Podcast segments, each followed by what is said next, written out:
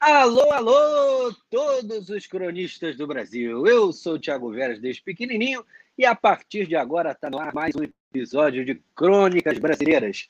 Episódio muito mais do que especial. Afinal de contas, eu tenho certeza que nem eu, Thiago Veras, nem Ana Carolina Maia, nem Cadu Viana, nem Yasmin Mota e nem aquele que eu deixei por último, propositalmente, Rafael Agostini, é, imaginaríamos que nós chegaríamos ao final de 2020 nessa jornada de trabalho incrível, a cada dia mais recebendo mais carinho, a cada dia mais difundindo informação e a cada dia mais fortalecendo esse projeto chamado Crônicas Brasileiras.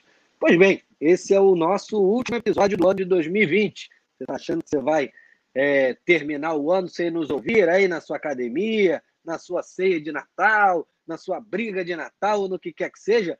Então, você vai nos escutar com certeza até o final de 2020. E nós não poderíamos deixar, não poderíamos deixar de jeito nenhum de fazer um episódio muito especial para você, nosso ouvinte, nosso ouvinte. Este episódio será a retrospectiva do ano de 2020, muito quente, um ano agitado, um ano conturbado, um ano aí que ninguém esperava que fosse acontecer 10% do que aconteceu, muitos trancados em casa, muitos na rua, enfim, um ano muito turbulento, talvez o ano mais turbulento aí das nossas vidas, nós que somos aí jovens senhores, né? Vamos então ouvir os recados iniciais de hoje. Falando em senhor, eu vou começar com aquele que, na minha opinião, é o mais senhor de todos nós, Rafael Agostini. Um abraço especial, um beijo carinhoso e qual é a sua expectativa para o último episódio de 2020? Saudações, Tiago, saudações ouvintes, cronistas, colegas. Bom, primeiro dizer que é, é um prazer ser considerado mais senhor de vocês, né? É, é, nas suas palavras. É, foi com os senhores e as senhoras desse país que eu aprendi tudo o que eu sou hoje. Então, é, se eu estou chegando perto de poder ser comparado com eles, é motivo para mim de muita alegria. É, Tiago, eu acho que a gente tem muita coisa para discutir. É, acho que aconteceu muita coisa, passando pelos três poderes, passando pela, pelos diferentes entes federados, tanto é, é, é, do ponto de vista nacional quanto internacional, enfim. Acho que as dimensões de discussão são as mais variadas. É, foi um ano muito difícil, é, eu acho que para todas e todos, né? Assim, eu acho que foi um ano de enfrentamento de múltiplas ordens. então, para não me alongar, porque, bom, o mês já tem 12 o ano já tem 12 meses e já tem assunto para chuchu, é, como diriam. É, vou ficar por aqui, acho que tem muita coisa para discutir, muito assunto. Foi um ano muito quente, mas eu acho que é, é também um ano de, de mostrar para a gente é, que é possível, né? É possível um outro projeto é, é, civilizatório e, no caso brasileiro, é possível fugir do bolsonarismo, né? Ainda que exista um caminho árduo é, a ser feito até lá. Eu acho que o ano 2020 serve um pouco também para mostrar a gente é, de que é, há uma luz no fim do túnel. Se a gente vai caminhar para ela, se a gente vai caminhar no sentido contrário a ela, é uma coisa que nós vamos discutir. Disso não há dúvida. E você, minha querida Yasmin Mota, eu quero saber o que você achou desse ano de 2020, eu quero saber uh, o seu recado inicial. Você, com certeza, é uma das mais queridas, se não a mais querida. O feedback que eu recebo é sempre de que você é a preferida dos ouvintes. Eu quero que você também faça um agradecimento, porque não, ao seu título, não só de voz do povo, como a voz mais querida aqui do, do Crônicas Brasileiras. O Rafa é o menos querido, mas eu quero saber de você o seu recado inicial. Eu mais querida, gente, que isso, nada. Ai, gente, não sei. Eu acho que esse 2020 foi um ano. é o que você falou, ninguém esperava que 2020 fosse o que 2020 foi, né? Eu acho que a vida de todo mundo mudou, né? Seja para melhor, seja para pior, seja ficando mais ou menos, seja se transformou. É, eu acho que esse ano foi uma caixinha de surpresas, assim, para todo mundo. Então é isso, esse é o meu recado inicial. Às vezes a gente não espera nada e vem um monte de coisa aí que para mudar completamente nossa jornada, nossa vida, e a gente está tendo que aprender a lidar com isso também.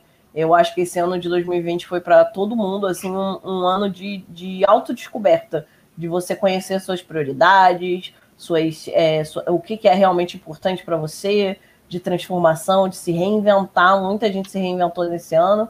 Então, acho que foi, foi dentro do possível um ano de transformação. Com certeza, disso não tenho dúvida. Cadu Viana, eu quero ouvir agora o seu recado inicial, com certeza nossos ouvintes querem ouvir, querem ouvir a sua voz tranquila, a sua voz calma, pela última vez aí no ano 2020. Fala, Tiagão. Bom momento, amigas e amigos. É isso, cara. Acho que foi um ano difícil, né? Tem muita coisa aí pra gente conversar sobre o ano. Vai ser uma retrospectiva intensa, no mínimo. E queria pegar um gancho aqui que eu não posso deixar passar é, da sua primeira fala falando sobre a família.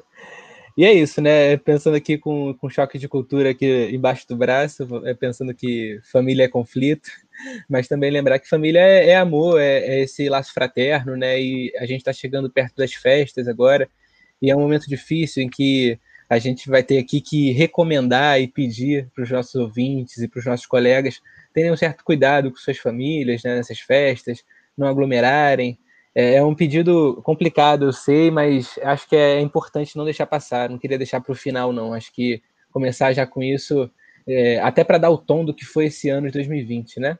Então, vamos lá.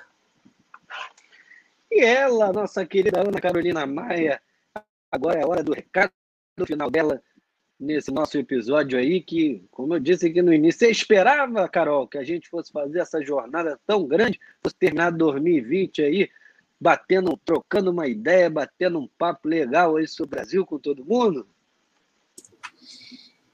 Esperava, não esperava não, Tiago, mas posso te dizer já desde bate pronto cumprimentando os nossos cronistas, os nossos ouvintes, todo mundo que de alguma forma teve nessa jornada com a gente. Posso dizer que fiquei muito feliz da gente ter conseguido fechar esse projeto tão bacana que é o Crônicas Brasileiras. Foi um ano muito difícil, um ano muito conturbado, né? Aqui no Brasil a gente viveu, infelizmente, uma sobreposição de crises que eu acho que é, é, não foi reproduzida em nenhum outro lugar do mundo. Então, assim, uma crise econômica, uma crise política, e aí uma cereja do Sunday, uma crise sanitária, né? É, foi um ano muito difícil, mas foi um ano da gente olhar para o país e pensar um projeto ou outro, né? Porque o que eu acho que a crise fez, o que eu acho que a crise sanitária, sobretudo, fez, foi desnudar é, um pouco desse sistema torto que a gente tem visto acontecer, né? Então, acho que momentos de crise são momentos muito difíceis, são momentos muito sofridos e, e tem sido para o povo brasileiro, né? A pandemia não tem sido fácil para o nosso povo, sobretudo para quem é mais vulnerabilizado.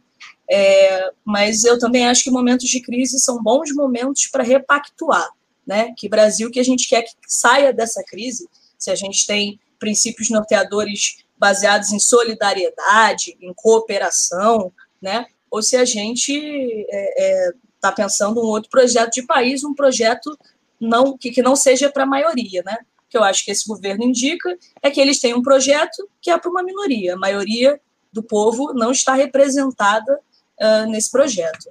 Vamos discutir, vamos discutir esse ano turbulento, esse ano, é, é, esse ano furacão, que foi o ano de 2020, né, Tiago? E bota furacão nisso, não é o Atlético Paranaense, não, um furacão pesado. Vamos então começar janeiro, né? O primeiro mês, ninguém esperava que nada disso que aconteceu é, fosse acontecer. A gente estava lá, a gente olhava a, o ano que ia nascer naquele momento, todos nós com esperança, todos nós, pô, esse ano vai ser diferente, esse ano vai ser o ano da minha vida, tenho certeza que o Rafa pensou isso, como os projetos aí de mudança dele para São Paulo, por exemplo. É, mas já houve turbulência, já houve confusão. Afinal de contas, um país governado por Bolsonaro é difícil não ter pelo menos um zum, zum, zum a cada uma semana, duas semanas, e uma bomba aí também de tempos em tempos. E lá no mês de janeiro, é um verdadeiro absurdo né, para abrir o ano aí no noticiário político. Aquele vídeo assustador uh, do secretário de Cultura, que não, não era mais ministério, né? É, com um cunho extremamente nazista. Né? Eu, não, eu confesso que não me lembro exatamente o que, que, que, que era o vídeo, é tanta informação que eu não me lembro, mas eu tenho certeza que a nossa querida Yasmin Mota vai nos lembrar muito bem. Isso no âmbito nacional. Aqui no estado do Rio de Janeiro, a água da SEDAI, que foi, inclusive, um, um, um dos temas do carnaval, é muito comum você sair aí pela, pelo carnaval e o pessoal retratando a questão da água da SEDAI, da água da SEDAI, da água da SEDAI. Está até aqui no nosso roteirinho, eu tenho certeza que ela que gosta de, de falar mesmo o linguajar do povo vai falar isso, uma verdadeira água de merda, Yasmin. E aí eu quero saber de você se a água da tua casa tinha gosto de merda ou não tinha. E por último, além dessa tragédia toda, né, já começou nazismo, água de merda, e para completar ainda o soneto, ainda tinha aquela questão lá do voo da FAB, pago com dinheiro público. Faz para gente aí um fechamento, faz para gente aí um resumo, falando o que o povo quer, o que o povo gosta, o que o povo diz sobre janeiro, Yasmin. Então, cara, janeiro nem tinha começado a pandemia e o ano já começou uma merda. É assim, impressionante. É, o vídeo do secretário de Cultura da época, né, o Roberto Alvim, cara, ele fez um vídeo com uma estética totalmente que era uma referência ao Goebbels, da, que era o ministro da propaganda nazista alemã. Cara, o cara não só fez uma referência que o discurso tinha várias frases tiradas e adaptadas diretamente de um discurso clássico do Goebbels durante o auge da Alemanha nazista, como ele usou toda a estética nazista na produção audiovisual. Para a galera que não lembra ter uma noção, Wagner estava tocando ao fundo do discurso do cara. Então, assim, isso foi muito bizarro. E, assim, eu acho que esse foi um momento também que mostrou a força da comunidade judaica brasileira, porque, assim, logo depois da repercussão, o Roberto Alvim caiu em pouquíssimas horas. A gente tem que lembrar é, que, por exemplo, Davi Alcolumbre é judeu.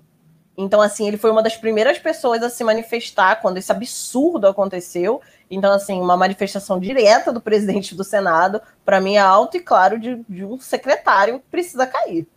É, e foi muito bizarro, foi muito bizarro isso. Foi uma coisa que repercutiu em vários países do mundo que tem comunidade judaica forte, porque, assim, foi uma coisa muito pesada. Foi uma referência alta e clara que o Roberto Alvim na época negou. Ele disse que foi, na verdade, uma infeliz coincidência, não sei o quê. Mas, assim, se ele tivesse feito uma referência, duas referências, a gente podia dizer que foi, é, foi assim, azar. Mas não foi o caso. O vídeo inteiro era montado com uma clara referência histórica à estética da publicidade nazista. Cara, a crise da água no Rio, eu lembro claramente quando isso aconteceu, porque eu fui uma das primeiras pessoas que eu conheço começar a dizer que a água estava estranha aqui no Rio. E, inclusive, passei de maluca aqui em casa, porque eu falei, não, tem alguma coisa na água, tem alguma logo no começo. E aí, rapidamente, sei lá, uma semana depois começou a sair na mídia que tinha coisa na água, e a água foi piorando até estabilizar no. A água está uma merda para todo mundo, né? e Cara, e esse foi um problema que não se resolveu, né, gente? Foi feito um tapa-buraco aí com carvão ativado lá na, na estação de tratamento da SEDAI daqui do Rio, que, para quem não sabe, é da Era Vargas, então, assim. É... Da Era Vargas, não, é do, do, do governo que o Vargas se matou, né? Não sei agora. Eu acho que a obra começou no governo que o Vargas se matou e só terminou quase na, no início da ditadura. Mas, enfim, é super antiga, vice, precisa ser modernizada. Vargas, Café Filho. Café Filho, tá. Então, assim, uma parada completamente absurda, precisa ser modernizado, precisa ser reestruturado. A gente está tendo agora um outro problema com a SEDAI também. É uma política também que a gente sabe de precarização para a privatização da SEDAI, mas assim, o Rio de Janeiro precisa se mexer sobre isso. E a questão do voo da FAB. Para quem não lembra, em janeiro desse ano teve mais uma reunião do Fórum de Davos na Suíça, e o secretário da Casa Civil, na época, que tem o status de ministro, achou razoável não pegar um voo comercial, sendo que todos os outros ministros que eram mais importantes que ele no fórum, como Paulo Guedes, como a Tereza Cristina, que é a nossa ministra da Agricultura, que está fazendo um bom trabalho, até elogio a Tereza Cristina, é uma das poucas, acho que a única ministra que faz alguma coisa decente nesse governo, é, achou razoável pegar um avião da FAB para fazer Brasília-Davos. Gente, e as taxas de aeroporto da Suíça são altíssimas. Ainda mais para você parar um avião desse nível da FAB. Então, assim, esse voozinho de Brinks dele custou 700 mil reais. Sete, um voo, 700 mil reais. Então, assim, foi completamente absurdo, sendo que ele poderia muito bem ter comprado a porra de uma passagem da, sei lá, da TAM, da Air France, do caralho a quatro que o parta, e ter gastado entre 5 e 10 mil reais. Se o dólar tivesse mais alto na época, isso era a época que o dólar ainda estava seus três e pouco. Se o dólar tivesse mais alto como está agora, teria batido mais de um milhão essa brincadeirinha desse retardado. Então, assim, teve inclusive na época apelo para o cara pagar isso aí, mas não rolou. Mas ele foi demitido. E é isso. Fechando janeiro, um mês de merda com chave de ouro. É isso aí. E agora nós vamos passar então para fevereiro. Estava ali entre. Eh, será que ele. Você pulou carnaval, Rafa? Você pulou no Rio ou pulou em São Paulo? Cara, não pulei carnaval, não pulei carnaval, já estava em São Paulo, é, mas não pulei carnaval, assim. É, mas com é, todo respeito. Eu não sou muito chegado a carnaval, né?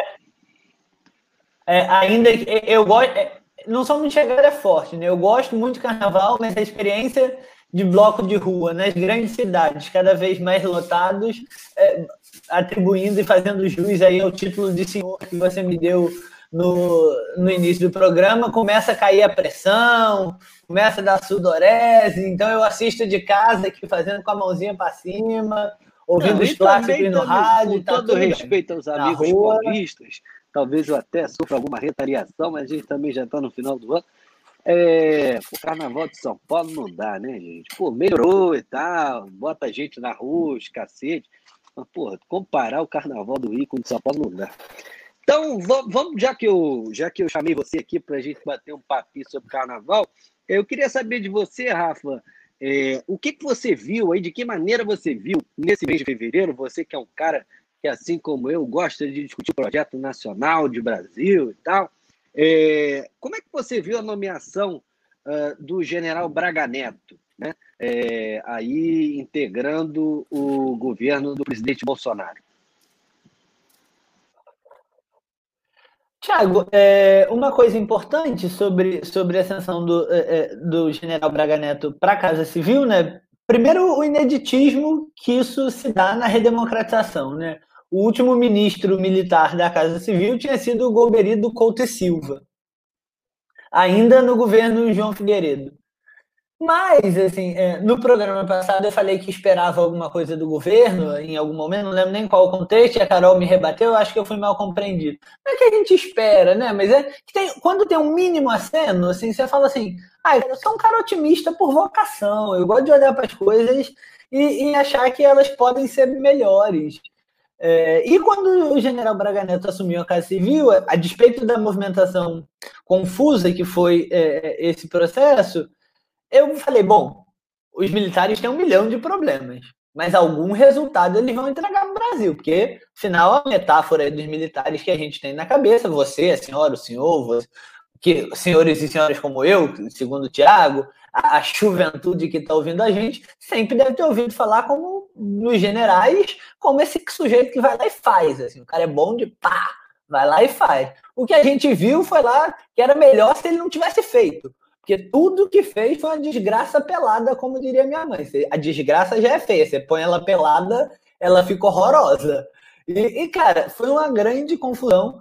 Os generais não conseguiram entregar absolutamente nada. O Braga Neto, que coordena, né, é uma espécie de maestro da orquestra do primeiro escalão, não conseguiu entregar absolutamente nada. É, acho que, bom, muito semelhante ao que ele fez na experiência do Rio de Janeiro, né? Que falou, alardeou, apareceu, posou uma foto, entregou porra nenhuma. Assim, o que a gente ficou de saldo foi só gasto pro erário. É, então, acho, acho que a nomeação dele não tem muito o que comentar, né? Foi uma tragédia. É, uma tragédia pelo que ela representa e uma tragédia porque ela não trouxe nada de bom associado, porque se ela tivesse sido uma tragédia representativa é, e tivesse e tivesse pelo menos trazido resultado, obra de infraestrutura aberta, porque a gente tem que lembrar que e aí já vou passar a palavra para Carol fazendo referência a, essa figura que eu sei que o Thiago vai aproveitar o espaço dele de moderador, o lugar de moderador, para dar uma traulitada, mas temos que lembrar que a ministra Dilma Rousseff, quando estava na Casa Civil, entregou o maior programa de infraestrutura dos últimos 50 anos. Sim, coordenou, não à toa, a mãe do PAC. É isso, rasgou o país com ferrovia, hidrovia, ciclovia, BRT, VLT, aeroporto, enfim, as obras de infraestrutura gritaram. Eu estava esperando que o general fosse fazer muito mais do que a Dilma, mas o que a história mostrou é que eu estava certo desde o início. Vai lá, Carol, fala tu.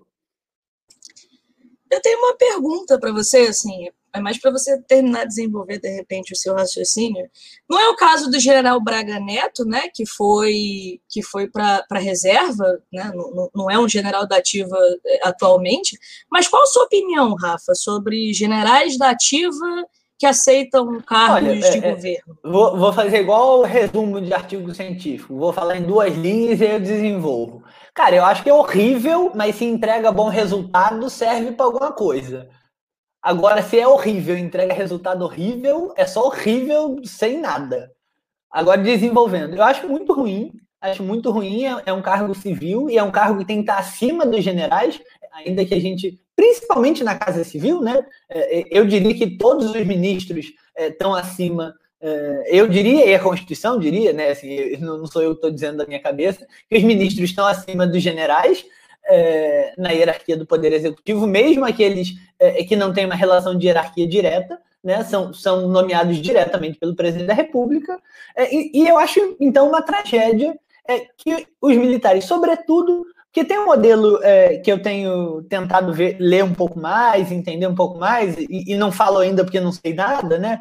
É, é, apesar desse esforço, que é o um modelo americano. Vocês veem, vocês já viram é, um, mesmo com o governo Trump, com aquele tupete horroroso, com aquele preenchimento facial risível, isso para focar assim, nas trivialidades, né? Para não falar das aberrações que ele fez. Os militares não, nos Estados Unidos não se levantam para falar. Assim, quem está liderando as forças militares para falar que o cara está com o topete mal arrumado. Assim, no Brasil, os militares não. Isso desde o governo Dilma. É, e, e, na verdade, é, já acontecia no governo Lula, né? Porque o, o, o governo Lula era mais hábil para tratar sobre isso. O presidente da República dá um peido, os generais militares emitem uma nota dizendo alguma coisa sobre qualquer. General militar não tem que fazer nada, ué. Tem, eles têm que botar é soldado para pintar coisa de quartel com cal, que é isso que eles fazem bem. Que planejar saúde não fazem, planejar defesa não fazem, infraestrutura não fazem, então vai pintar cal pelo menos que não de serviço país. É, e, e, e, acho o segundo ponto que é uma mácula pessoal, né? Isso ataca eh, os generais militares que estão nesse governo, para além da mácula é, é, pessoal deles próprios, né? Eles maculam as forças armadas brasileiras, porque estão num governo pífio e que não entregam resultados. Então, aquela imagem de garoto suburbano que eu tinha, que os militares engenheiros, os militares, assim, os generais, né? General engenheiro, general médico, era a galera que ia lá e apresentava resultado. Pode até ser, e otimista que sou, para concluir minha fala, como comecei otimista que sou, acho que os generais que não estão no governo podem ser esses sujeitos. E com esses eu gostaria de ouvir também por que, que eles estão em silêncio por que, que eles não estão falando nada. Mas assim, os generais que ascenderam ao governo, pode ser só uma amostra viciada, mas essa amostra viciada, Deus que me perdoe ter essas forças armadas. Não, Rafa, você até aí no início da sua fala, te dando aí é, um feedback, eu, eu, eu em, em, na sua fala dizendo da, da gestão da presidente Dilma na época, uh, ministra da Casa Civil, acho que é o contrário. Acho que ela foi uma excelente ministra da Casa Civil. Inclusive, se ela tivesse sido ministra da Casa Civil por resto da vida dela, o Brasil seria outro. Disso eu não tenho a menor dúvida. Porque o, o, esse general Braga Neto, diga de passagem, é uma, uma, questão que a gente precisa contextualizar. Ele é fatura do Michel Temer, né? porque o, o Braga Neto foi o interventor que ele nomeou aqui para o Rio de Janeiro. É, enfim, no, desgoverno pesão, ele, entendeu, na minha opinião, até em conluio ali com as outras forças, os outros poderes. E aí o general Braga Neto foi escolhido pelo presidente Michel Temer e agora, em fevereiro desse ano, pelo, pelo presidente Bolsonaro, mas me parece também uma fatura política é, do, do, do grupo do ex-presidente Michel Temer, que, como ratos que são, é, jogaram o queijo ruído para o lado do Bolsonaro e foram todos eles saindo da casinha diretamente para lá. É, vamos agora então passar para março. Março foi o ano, foi o mês, perdão, do ano em que a gente até pode falar que março foi um ano, né? Porque foi quase que um ano à parte. A partir dali tudo mudou, o mundo entrou de cambalhota, especialmente aqui a realidade brasileira. Tudo passou a fechar, tudo passou a, a as, as dúvidas ficavam na cabeça, os questionamentos. Afinal, que, que eu vou fazer daqui para frente? Só vai durar 15 dias? Só vai durar 10 dias? Só vai durar. Eu, na minha inocência, pensava que ia ficar sem trabalhar presencial por 15 dias. Está terminando o ano e até agora não voltou. Então, eu queria ouvir de você a nossa voz da tranquilidade, da razão, da, da calma, é, Cadu Viana.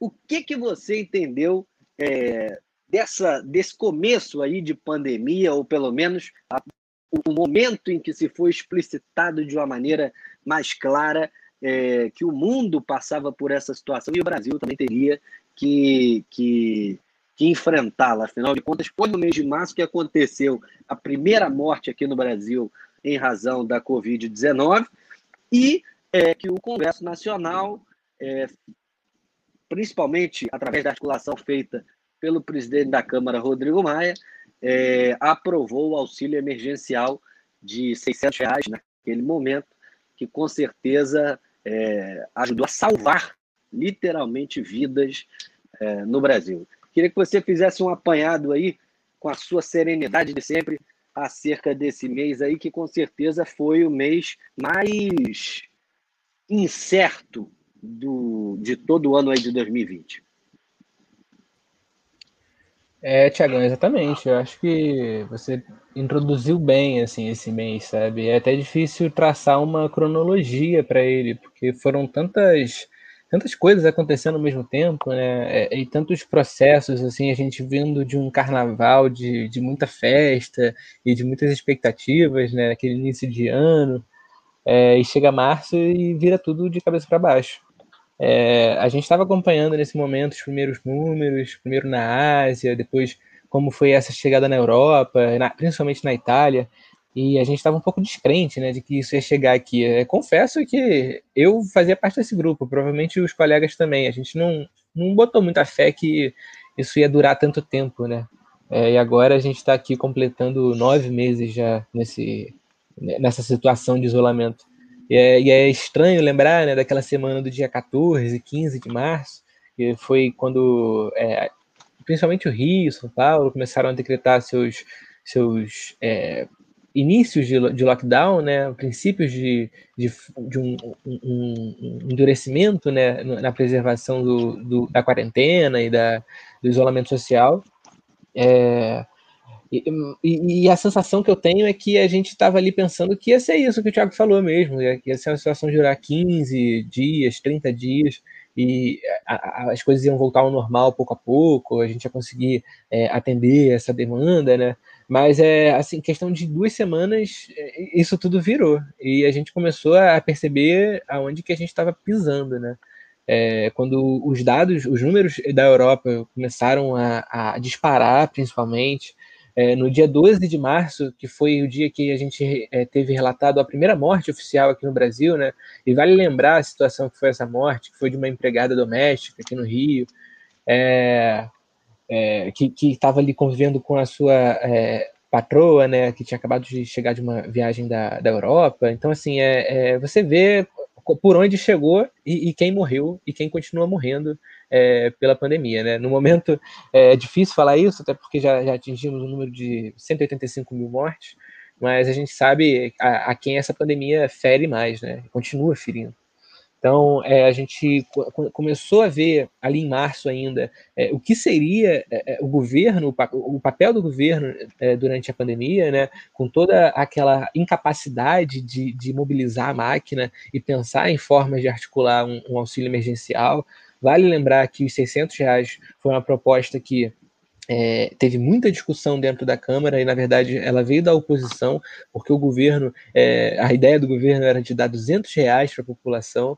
Então, é, imaginem, né, como, como que seria, como que a gente estaria nesse atual momento. É, os números que a gente está vendo aí de é, inflação, é, taxa de juros, dólar disparando, todos esses, esses, esses dados econômicos, a gente vê como eles foram atingidos pela pandemia, é, e aqui o, o, exercício de imaginação, é, caso a gente não tivesse aprovado nenhum tipo de auxílio, é, seria o caminho para um desastre, né? É, eu estou aqui tentando pensar é, um pouquinho mais para frente, já é, nos meses que foram decretados a diminuição do auxílio de 600 para 300 reais, e agora a gente tem no horizonte é, a diminuição para zero, né, porque é, a proposta, a, a discussão que está no governo está muito travada, a gente está chegando perto agora é, do dia 31 de dezembro, então tudo aponta que a gente vai ter um caminho difícil sem o auxílio pela frente. Então, é, vale, vale trazer essa, essa discussão que, por mais que ela tenha sido aprovada no Senado apenas no dia 30 de março, a gente acompanhou com, com, muita atenção e, assim, mesmo não levando muito a sério, esse debate em março já foi, é, já denotava, assim, é, quem, quem seria é, coadjuvante, quem seria é, ator principal na catástrofe, no desastre, né? É, então, é, ele, ele deu certos é, caminhos para a gente. E, e, vale lembrar que foi em março ali que a, o, o, início do, do, Crônicas Brasileiras se deu, né? Na, naquelas pequenas conversas sobre o que está acontecendo, gente, o que, que, é isso, o que, que a gente está vivendo, e para evoluir para abril e a gente conseguir colocar esse projeto aqui no ar. Então, é, foi, um, foi um mês difícil, um mês confuso, e que é, é, muito difícil da gente fazer essa leitura retrocedendo, né? Porque realmente é, traçar uma cronologia entre a primeira morte no Brasil, os lockdowns que foram se iniciando na Europa, é, aqui no Rio, o Witzel, aqui no Rio e São Paulo, né? O Witzel e o Dória aparecendo como é, é, vanguarda nesse, nessa busca por ampliação da, da é, oferta de leitos, mesmo nesse início ainda, que a gente até em certo momento destacou aqui como um ponto positivo, depois a gente viu que isso acabou virando o, o principal veneno do, do Witzel, né? É, mas naquele momento parecia correto, é, principalmente indo de encontro ao, ao, ao presidente Bolsonaro e, e, toda a sua já, já, já com a sua negação com relação à pandemia. Então, março é, deu muito tom para os próximos meses. Sem dúvida, sem dúvida. E foi neste tom ali uh, que, diga-se de passagem, começou né, uh, uma briga maior entre o ex-ministro da Saúde, Mandetta, e o presidente da República, Bolsonaro. E aí, é, logo em seguida, Mandetta saiu e etc. Mas, mais, mais, mais, sem dúvida nenhuma, o, o maior acontecimento, um dos maiores acontecimentos políticos e a maior perda né, política do, do, do governo Bolsonaro foi a saída do ex-ministro Sérgio Moro do Ministério da Justiça. Além disso, ele, e ele não, não, não saiu quieto, né? saiu disparando, saiu bufando, saiu gritando, saiu é, denunciando muita coisa aí em relação ao presidente Bolsonaro. Ué. Ué. Eu pensei que ele estava fazendo alguma coisa que o meu som tinha caído. Depois de dois segundos foi que eu entendi. São as festas. São as festas de foi... fim de ano. As festas de fim de ano. Foi o marreco, foi o marreco. E eu tenho certeza que isso vai ser um prato cheio para nossa querida Carol. Carol vai falar aí sobre o mês de abril. Afinal, a PGR abriu investigação que até hoje não deu em muita coisa, continua aí. Tem depoimento para aqui, depoimento para ali. Esse depoimento do Bolsonaro também nunca sai, está os, por 10, desde abril, até agora esse depoimento não sai. Daqui a pouco vira ano, três anos, quatro anos, até agora nada de depoimento. Mas eu quero ouvir de você. Afinal de contas, Carol, como é que você viu aí esse, esse esse, esse, desmantelo né, do governo com a saída do Moro. A gente, algumas pessoas até pensavam que o governo ali acabaria. O Bolsonaro, meu ou mal, está firme e forte. Muito mais mal do que bem. Mas eu quero ouvir de você, Carol. Tiago, é, abril foi um mês bastante conturbado, retrospectivamente pensando.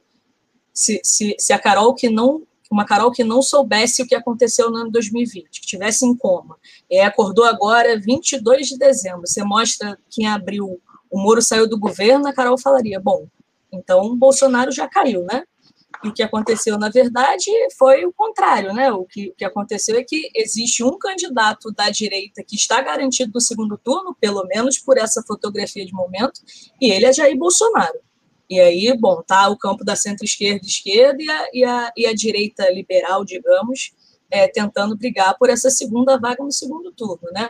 No dia 24 de abril, é, nós tínhamos a fatídica, a histórica saída do ex-ministro Moro do governo, uma saída que não foi pouco espalhafatosa, né? uma saída que ele, que ele calculou muito bem para colocar na biografia dele. O Moro é muito cuidadoso com sua biografia. Uma pena que, inclusive, hoje está trabalhando lá para uma empresa americana que está recuperando a Odebrecht, que ele ajudou a destruir. Né? Mas, assim, eu acho que na cabeça dele, ele acha que a biografia dele é impecável. Então, saiu do governo e deu uma, uma entrevista é, bombástica, contundente, fez acusações seríssimas ao presidente da República, é tão tal é, que uma investigação foi, foi autorizada pelo Supremo Tribunal Federal a partir da PGR, né? É, e até aí, e até agora, isso está rolando, né? Houve aquela confusão se ele ia dar o depoimento presencialmente ou não, enfim. É, acho que esse caso é, é, é, uma prova de que a gente não está no estado normal, que a justiça não está no seu estado normal, né? É, e que às vezes rage a Constituição para uns e não para outros, né? Ah, o STF agora fez o certo, né? Barrou a reeleição na Câmara, porque a gente, eu achei também que, que a Constituição ia ser rasgada nesse, nesse, nesse caso que prova, né, uma narrativa que a gente martela aqui, mas que algumas pessoas duvidam, mas que prova que há uma pessoa nesse país para quem a lei não é a lei dos homens, que é Luiz Inácio Lula da Silva. Para ele, a Constituição é rasgada sempre, repetidamente, e uma outra lei, uma lei divina, não sei, porque eu acho Lula muito fora do comum, mas aplicar uma lei que não é dos homens para um cara que é humano é um absurdo, né? Rasgando o nosso Estado democrático de direito, enfim, é, repetidas vezes. Então, abril foi isso, né? O Moro ficou ali sob a luz difusa do abajur lilás, ficou ali quase dois anos no governo, né? E, e aí saiu é, é, dando piti, né? Mas é, ficam querendo me convencer que o Moro é de centro, né? Um cara que reza amém, que coloca excludente de licitude no projeto anticrime, que não é uma pauta dele, eu sei que não é, é uma pauta do presidente da República, uma promessa de campanha, mas você é o ministro da Justiça, se você, é, é, você precisa ter alguma, é claro que, que um manda e o outro obedece, mas você não pode colocar uma, uma coisa dessa num pacote e dizer que é de centro. Ou, ou coloca excludente de licitude no pacote anticrime, ou fala que é de centro. Os dois não dá, porque não tem nenhum estado policial que esse sujeito, Sérgio Moro, não tenha abraçado. Portanto, não venham querer nos vender Sérgio Moro como centro. Inclusive, o presidente Maia já vaticinou, né? É extrema-direita, entendeu? Então, acho que as pessoas que acham que o Sérgio Moro é o único capaz de unir o Brasil, Tiago, para concluir, eu te digo: se o Rodrigo Maia te veta, você não une nem os dedos da sua mão. Com certeza. Vamos então passar agora para o mês de maio. O mês de maio foi marcado por um assassinato que tem uma repercussão uh, mundial, tal qual a pandemia do coronavírus. Né? Uh, George Floyd foi sufocado, foi assassinado por policiais. George Floyd, que era um homem negro, foi assassinado aí por policiais brancos. É, ele e a gente fez um episódio especial sobre isso, né? nesse mês de maio. E é, e a partir deste caso, né, uh, uma série de manifestações, uma série de protestos, uma série de levantes de cunho antirracista é, se espalharam não só pelos Estados Unidos, como também por outras partes do mundo. É, veio daí né, o tal do Black Lives Matter, né, as vidas negras importam. Acho que foi um, uma frase é, que, se a gente fosse resumir o ano de 2020, certamente teria um espaço muito especial. E aqui no Brasil, né, é, dando aí continuidade a essas questões do, do, a essas denúncias apresentadas pelo ex-ministro Sérgio Moro, houve vazamento lá da reunião ministerial que a gente viu uma baixaria total, completa e restrita. Né? Presidente da República xingando, uh, ministro falando, cada um falando um, um, um, mais insanidade do que o outro, enfim. E que isso foi uh, televisionado, isso foi registrado, isso foi publicizado. Então, Yasmin Mota, faça aí para nós, para os nossos ouvintes, um resumo aí do mês de maio, o que foi que você achou aí de, de, de maio e desses fatos aqui que eu narrei nessa introdução. É, eu acho que o assassinato do George Floyd foi um ponto que vai ficar marcado como um estopim histórico de uma nova onda de levantes antirracistas e do movimento negro nos Estados Unidos. É, esse foi um momento muito importante, acho que na história americana, de reorganização da população negra. É, eles saíram às ruas mesmo na pandemia, é, mesmo com muita violência policial, chegaram a ser presos jornalistas tentando cobrir isso. Isso, isso é um ponto bem demarcador de a que ponto chegou a repressão policial nos Estados Unidos, e isso teve repercussões como não tinha há décadas, não só da população, mas, mas também por parte do Estado. A revolta foi tão grande em estados e em cidades onde os negros são uma parte expressiva da população, né? Vamos lembrar que na população como todos os Estados Unidos, a população negra gira em torno de 13 ou 14% apenas. Então eles são uma minoria também numérica lá, coisa que aqui no Brasil não é. Mas eles são concentrados em alguns estados e áreas dos Estados Unidos bem clássicas, principalmente no sul, por conta da escravidão americana. E houve cidades e estados que mudaram seu sistema policial por conta dessa situação toda. É, esse caso repercutiu internacionalmente, é, inclusive aqui no Brasil. Em maio, um pouquinho depois, eu não vou lembrar agora exatamente qual foi o dia, mas um pouquinho depois do assassinato do George Floyd, a gente teve o assassinato do João Pedro aqui no Rio de Janeiro, em São Gonçalo, lá no complexo do Salgueiro de São Gonçalo. É, e foi uma morte muito violenta de um menino de 14 anos que estava no quintal de casa, o caso George Floyd repercutiu pelos Estados Unidos inteiro e também repercutiu aqui no Brasil, né? Como estava falando. E olha, eu acho que, é, como eu falei, um marco histórico de, de reação da população negra, mais uma vez. Eu acho que repercutiu muito aqui no Brasil.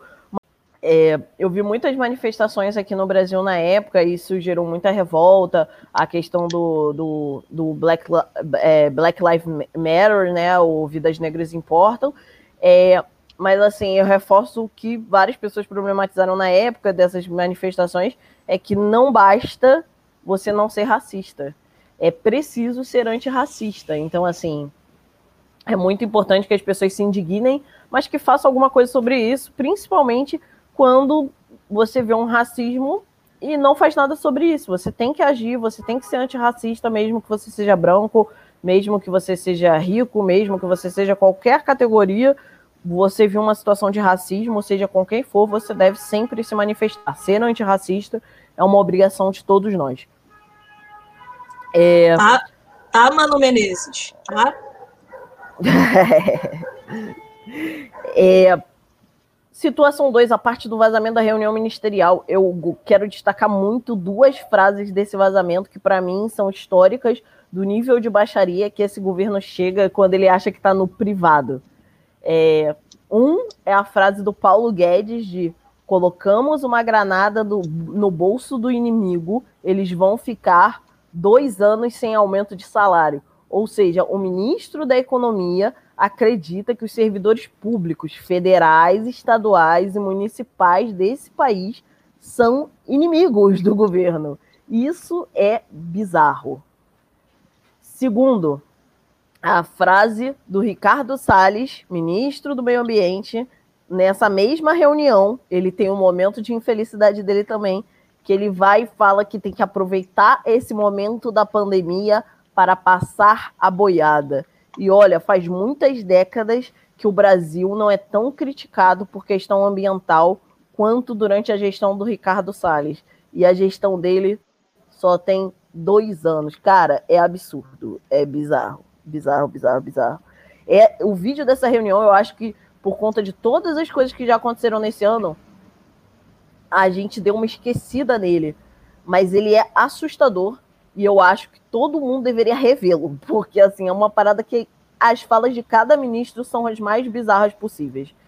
E, inclusive, a fala do ministro da Educação, Weintraub, que ele xinga o STF e ele chega a falar que devia todo mundo prender o STF. É uma parada absurda. Um ministro de uma pasta-chave e de uma pasta que tem um dos maiores orçamentos federais falar que tem que prender a galera do Supremo Tribunal Federal. Tipo, um poder querendo foder o outro. É, então, assim, eu não sei nem descrever o que foi essa reunião, né? Mas é isso foi maio, gente. É verdade.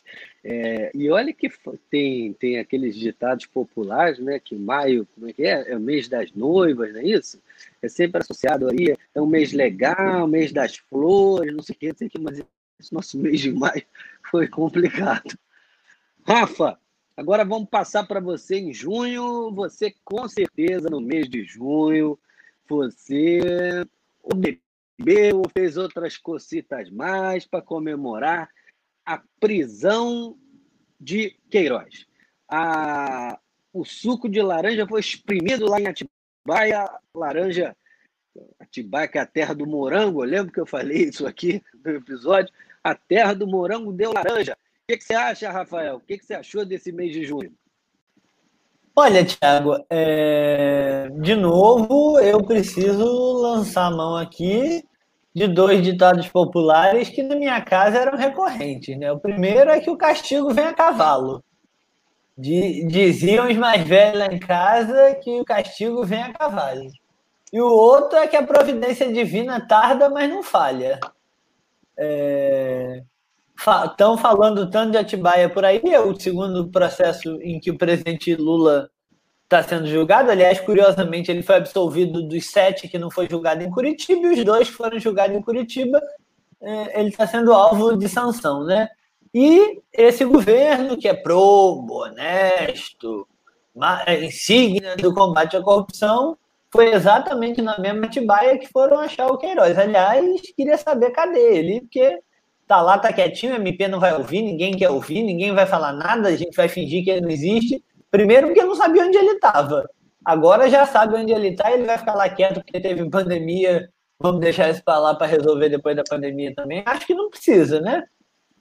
É... Não tem muito para falar também, não, Thiago. Acho que é, é mais que o, o Queiroz tem uma bomba. É, aliás, tem um conjunto, um arsenal de bombas, né? Não é à toa que o, o, o presidente do STJ é, fez aquela aquele movimento um tanto quanto vocês que são do direito devem ter acompanhado e podem falar disso muito melhor do que eu, um tanto quanto inédito, que foi na mesma semana é, negar, negar e aceitar é, se, sentenças em sentido proferir sentenças em sentido contrário para duas coisas muito semelhantes, né? Inclusive a mulher do Queiroz ganhou a prisão domiciliar é, mesmo foragida. Então, se você está cometeu um crime, fugiu da polícia, está escondido, não quer ser preso, quer ficar em casa, é só saber merda do governo Bolsonaro que você não. E logo depois entregar, que, ela, que ela recebeu o a prisão domiciliar, ela apareceu, saiu do chão, essa filha da puta. Não, pois é, a polícia achou ela. Achou, achou, achou. É um negócio assim. Cara, e, Rafa. Parece aquelas coisas de criança que põe a mão na cara assim, ela É bom lembrar que o Queiroz foi achado no sítio do advogado do Bolsonaro, hein? Frederico e, aliás, cadê ele? Como é que é o nome dele? O Acef, é. Eu ia chamar ele de wasabi, mas o wasabi é aquele negócio de comida japonesa. O Acef, é, é, cadê o Acef que eu não, nunca mais ouvi falar também? Submergiu, tá igual Écio Neves se você não me lembrar que ele existe, eu não vou nem saber que está aí, porque não está na Folha, o Estadão que gostava muito de manchetar botou para baixo. Cara, então eu acho que nós temos que saber. É, essa é uma das questões importantes de saber, né? Por que, que o Queiroz depositou aquele dinheiro e o que, que a Michelle tem a ver com isso? Acho que junto com a resposta lá de quem mandou matar a Marielle, a gente precisa saber quem e o porquê que o Queiroz fez tanta. Por que, que ele não depositou na minha conta, gente? A época eu era bolsista, desgraçado, vendendo almoço para comprar janta. Por que, que ele não errou a conta e depositou na minha, em vez de depositar na da primeira dama? Ah, pro inferno? É, esse foi o conturbado mês de junho. E, afinal de contas, nós temos um compromisso com você de sempre te informar bem, de sempre é, levar o tom mais descontraído, de sempre levar o tom uh, ao mesmo tempo informativo.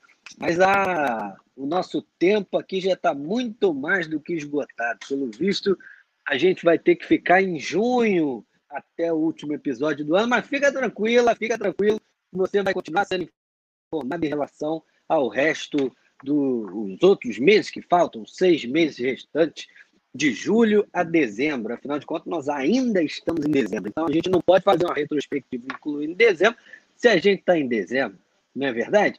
Então, nós vamos passar para os nossos recados finais. Em seguida, a gente faz aqui uma despedida uh, do ano de 2020. E lembra também, né, infelizmente, algumas pessoas que nos deixaram aí em função da pandemia da Covid. Você quer falar alguma coisa, Yasmin? É só que eu queria desejar um Feliz Natal. Mas vai, vai, vai. Tem os recados finais agora. Vai. Então começa com você. Yasmin Mota, recado final. Gente, eu acho que foi muito boa essa jornada que a gente teve esse ano. Eu acho que a gente nunca falou aqui, mas eu, o Thiago e o Cadu nunca nos encontramos pessoalmente. que a gente se conheceu nesse rolê de, de fazer o podcast mesmo. E ainda não conseguimos nos encontrar pessoalmente por conta da pandemia, né? É, mas acho que foi um ano, e isso foi muito bom desse ano de 2020 para mim. É, então, queria desejar a todos vocês que escutaram a gente esse ano um Feliz Natal, a todos nós aqui do Crônicas Brasileiras.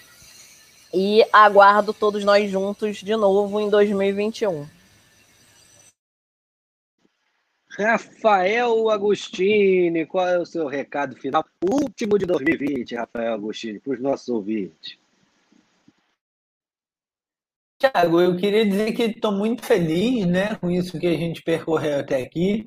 Eu confesso para vocês que estão ouvindo a gente, é, eu me distanciei um pouco nos últimos anos da prática religiosa, então o Natal, que para mim já foi alguma coisa muito importante do ponto de vista religioso, sempre gostei muito, quando era mais jovem, de montar árvore, ficava responsável em casa por botar o pisca na janela, montar árvore, estrelinha, essa coisa meio é, de, de, família cristã, pero todo o resto também, né? Que é cristã, mas é meio budista, e, e, e é do candomblé, e é meio de todo mundo junto, meio misturado, meio um suco de Brasil, como diria a querida Ana Carolina Maia. É, apesar desse distanciamento, é, ainda guardo o Natal como um, um momento de, de, de, fraternidade, acho que a ideia de solidariedade, né? Tem as dúvidas sobre é, esse Cristo que estão dizendo que vai nascer aí daqui a pouco, mas se tem uma certeza sobre ele que eu tenho, é que ele planejava um mundo melhor, um mundo onde não, onde não tivesse fome, é, onde as pessoas não fossem exploradas, não tivessem como única mercadoria para vender a sua própria força de trabalho e que uns e outros não ficassem espalhando a vontade do povo mais pobre no templo. Aliás, eu não sou muito bom de passagem, não, mas ele parece que tem uma passagem na Bíblia que ele desce o cacete lá nos mercadores do templo. Quem é mais versado do que eu pode pode mandar para a gente aí sua respostinha em que, que lugar do, do livro sagrado que tá, mas eu sei que desce o cacete lá em quem estava comercializando no templo. Então, se Jesus existe, é, é, é, é, ele é esse, né? Assim, se ele existiu em algum momento, eu tenho minhas dúvidas, mas se ele existiu, o que existiu foi esse, do amor, da solidariedade, é, é, das relações mais igualitárias entre os povos, e a gente vai seguir conversando. Um abraço para todo mundo, Feliz Natal, Feliz Ano Novo, não, porque a gente ainda vai é, se ver um pouquinho antes desse final do ano, porque afinal vamos discutir. Carol, eu quero ouvir você, quero ouvir seu recado final, quero ouvir suas, suas palavras aqui para os nossos ouvintes nesse último episódio de 2020. Tiago, quero saudar todos vocês, quero saudar quem está ouvindo a gente. É, é, o primeiro Natal do Crônicas Brasileiras, então vou, vou fazer minhas considerações finais, muito na direção daquilo que o Rafa apontou de fato. É, sou uma pessoa que talvez não seja religiosa ou praticante, mas tem uma certa religião de fundo, digamos, que eu acho que é um pouco uma religião que as pessoas da minha classe social, da minha idade têm, de onde eu nasci, que foi o Caxambi, zona norte do Rio, que é essa coisa meio, essa, essa, essa coisa cristã de fundo, né? Enfim, é, então, é, concordo com o Rafa, acho que Cristo é, é, é, foi um cara que pregou amor, que pregou solidariedade, que pregou cooperação. Então, o que eu vinha falando no início dessa crônica de Natal, digamos, sobre que mundo a gente quer que saia dessa crise. É, o, mundo que o Bolsonaro pensa não é o mundo que Jesus Cristo apoiaria. Acho que qualquer cristão de verdade, cristão mesmo, é, e que eu acho que é a maioria do nosso povo, porque inclusive acho que a maior parte do povo tem boa fé, acho que foi ludibriado, foi enganado, e a gente precisa pegar na mão do povo e reconciliar mesmo, tentar entender o que aconteceu, conversar, é, porque acho que essas pessoas têm boa fé, as pessoas são isso, os brasileiros, na sua grande maioria, são bons, acham que a justiça tem que ser justa, acham de fato que não dá para é, é, é, facilitar para um lado e não para o outro, acham que, que, que, que corrupção tem que prender mesmo, não acham, ainda que não patrocinem a pauta dos costumes, não acham que viado, preto, travesti tem que apanhar na rua, não acham mesmo. Podem não gostar, podem não patrocinar, mas eu acho que a maior parte do nosso povo não é selvagem, não é bolsonarista boçal. Então a gente precisa pegar na mão dessas pessoas que são cristãs de verdade, porque acho que foram ludibriadas, né? E acho que a luta política não pode é, prescindir também desse diálogo com a religião do nosso povo. Acho que a esquerda precisa se encontrar com isso que, pelo menos, parte dela vinha se distanciando. Né? Então, se não é a, teologia da libertação lá dos anos 80 do PT, que seja uma outra coisa. Mas a gente precisa de uma esquerda que converse com, com a religião e com a espiritualidade do nosso povo. É, tendo dito isso, é, quero desejar um Feliz Natal para todo mundo que está ouvindo a gente. A gente se encontra antes do Réveillon, né, para fechar o ano. A segunda parte do ano foi quente também. E é isso. Feliz Natal aí para você, para sua família. Beijão, galera. Cadu, Cadu Viana, seu recado final. O homem que, que, que agita muita coisa aqui, edita os episódios e, e tal coisa. Daí seu recado final, Cadu. Vocês me dão trabalho, vocês não imaginam. Brincadeira. É, é, cara, eu queria seguir aqui a linha do, do Feliz Natal e tal, e, e, voltar um pouquinho ao início, né? É, quero fechar como, como eu iniciei aqui. Ó, gente, tem, tem WhatsApp, tem Skype, tem Zoom, tem FaceTime, tem Instagram, tem Facebook, tem, tem, olha, a gente tá nem ganhando nenhum patrocínio por falar tanta marca aqui, assim. Quem dera. Mas é, é tanta, são tantas as possibilidades de você conseguir passar por esse Natal aqui, por esse ano novo. É, vamos, vamos nos organizar, assim, vamos, vamos ter consciência, é, vamos, vamos entender o momento que a gente está passando, é, vamos cuidar dos nossos, né? Acho que isso é importante. É, essa é a mensagem. É, vamos, vamos cuidar assim da gente. Vamos, vamos, vamos prestar bastante, bastante atenção, porque esse ano já foi duro o suficiente, né? Infelizmente, a, a projeção para 2021 não é fácil, então não vamos piorar é, o que já vai ser difícil. Então, vamos, vamos tentar fazer aí pelo menos o que está ao nosso alcance, né? Aqui ninguém está falando em você deixar de trabalhar, em você deixar de fazer alguma coisa, de ir ao mercado, de ir à farmácia, de, de fazer alguma coisa importante, de ir ao hospital, de ir a uma consulta ao médico é, de resolver o seu problema na justiça. São, são coisas que a gente entende, mas vamos, vamos ter cuidado. É, não é um momento de, de, de, de festa, é o momento da gente é, viver o momento, né? Da gente tá, tá entendendo o que está acontecendo e, e, pensar que a forma da gente sair disso, da gente ter alguma projeção positiva para o próximo ano, também está aí nas nossas mãos. Então a gente pode fazer alguma coisinha, é uma, é uma vírgulazinha, é, é, abrir mão de, de um aniversáriozinho, de um, de um Feliz Natal, de um abraço. É dói, Mas é melhor abrir é, mão desse abraço por um ano do que para a vida inteira, que é o que está em jogo, né? É, é isso que a Covid, é isso que a pandemia está aí trazendo para a gente diariamente. Mais números e, e, mais nomes, mais pessoas, é, mais famílias sendo afetadas. Então, vamos, vamos se ligar e vamos aproveitar o Natal com os nossos, é, com todo mundo aí com calor aqui de querer estar tá junto mas aqui é, é pensamento positivo para o ano que vem ser melhor e a gente conseguir estar junto, de fato. É isso aí, é isso aí. Eu também faço minhas as palavras de todas e de todos os nossos cronistas. Acho que foi um ano difícil, foi um ano ao mesmo tempo em que todos tivemos conquistas, tivemos algumas realizações, essa é uma delas. Colocamos em prática um projeto muito bonito, um projeto muito interessante, um projeto que com certeza é, tem dedicação de todo mundo aqui, tem esforço de todo mundo aqui, e, e que é muito gratificante. É muito gratificante a gente se encontrar aí uma vez por semana, fazer isso, ainda que não pessoalmente. Tenho certeza que em 2021 a gente terá essa possibilidade. Afinal, a gente também vai, vai, ser, vai acabar sendo um dos temas aí do, da, da nossa parte 2 dessa retrospectiva. A vacina está na porta, mas ela ainda não chegou. Portanto, acho é isso aí. E a galera ter... pode ajudar a gente. Vamos realizar esse sonho aí de gravar um episódio nós cinco juntos. Vamos, vamos ajudar. É só todo mundo ficar Lógico. em casa tranquilão, esperando a vacina. Lógico. Daqui a pouco ela vem, tranquilo. Lógico. E vacinar, gente, pelo amor de Deus.